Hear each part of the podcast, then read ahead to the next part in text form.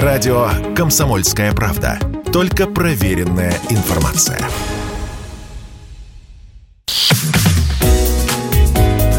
Здоровый разговор.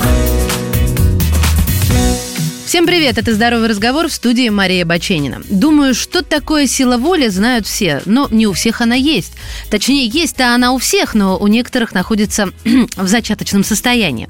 Во многих наших неудачах мы виним именно силу воли, а точнее практически полное ее отсутствие. Не получается соблюдать диету, бросаю курить уже в десятый раз, буду бегать каждый день и все равно пропускаю тренировки. Во всем виновата наша слабохарактерность.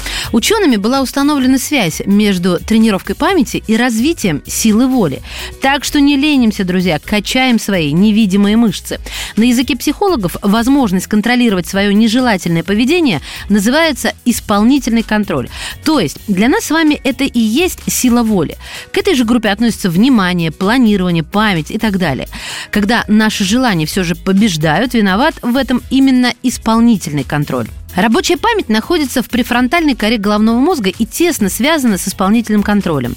У людей со слабой рабочей, то есть оперативной памятью наблюдаются проблемы с исполнительными функциями. При тренировке рабочей памяти у таких людей наблюдаются улучшения исполнительного контроля, то есть силы воли. Голландские ученые решили провести тесты, которые показали бы зависимость тренировки памяти с избавлением от вредных привычек.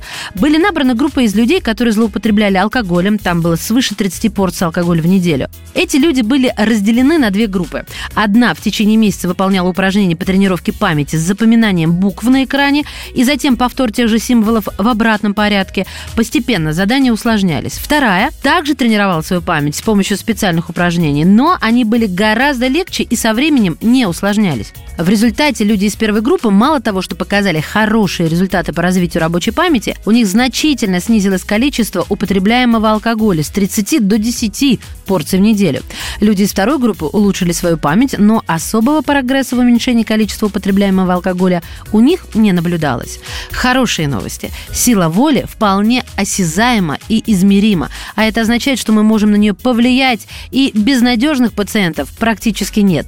И ее тренировка не только поможет поможет избавиться от вредных привычек или начать делать что-то полезное, но еще и улучшит вашу память, что в свою очередь повысит вашу продуктивность, восприятие и обработку информации, а значит и изменит ваш взгляд на жизнь. Это как сделать коррекцию зрения плохо видящему человеку. Все сразу представляется в других цветах, и вы начинаете видеть гораздо дальше собственного носа. Берегите себя. Здоровый разговор.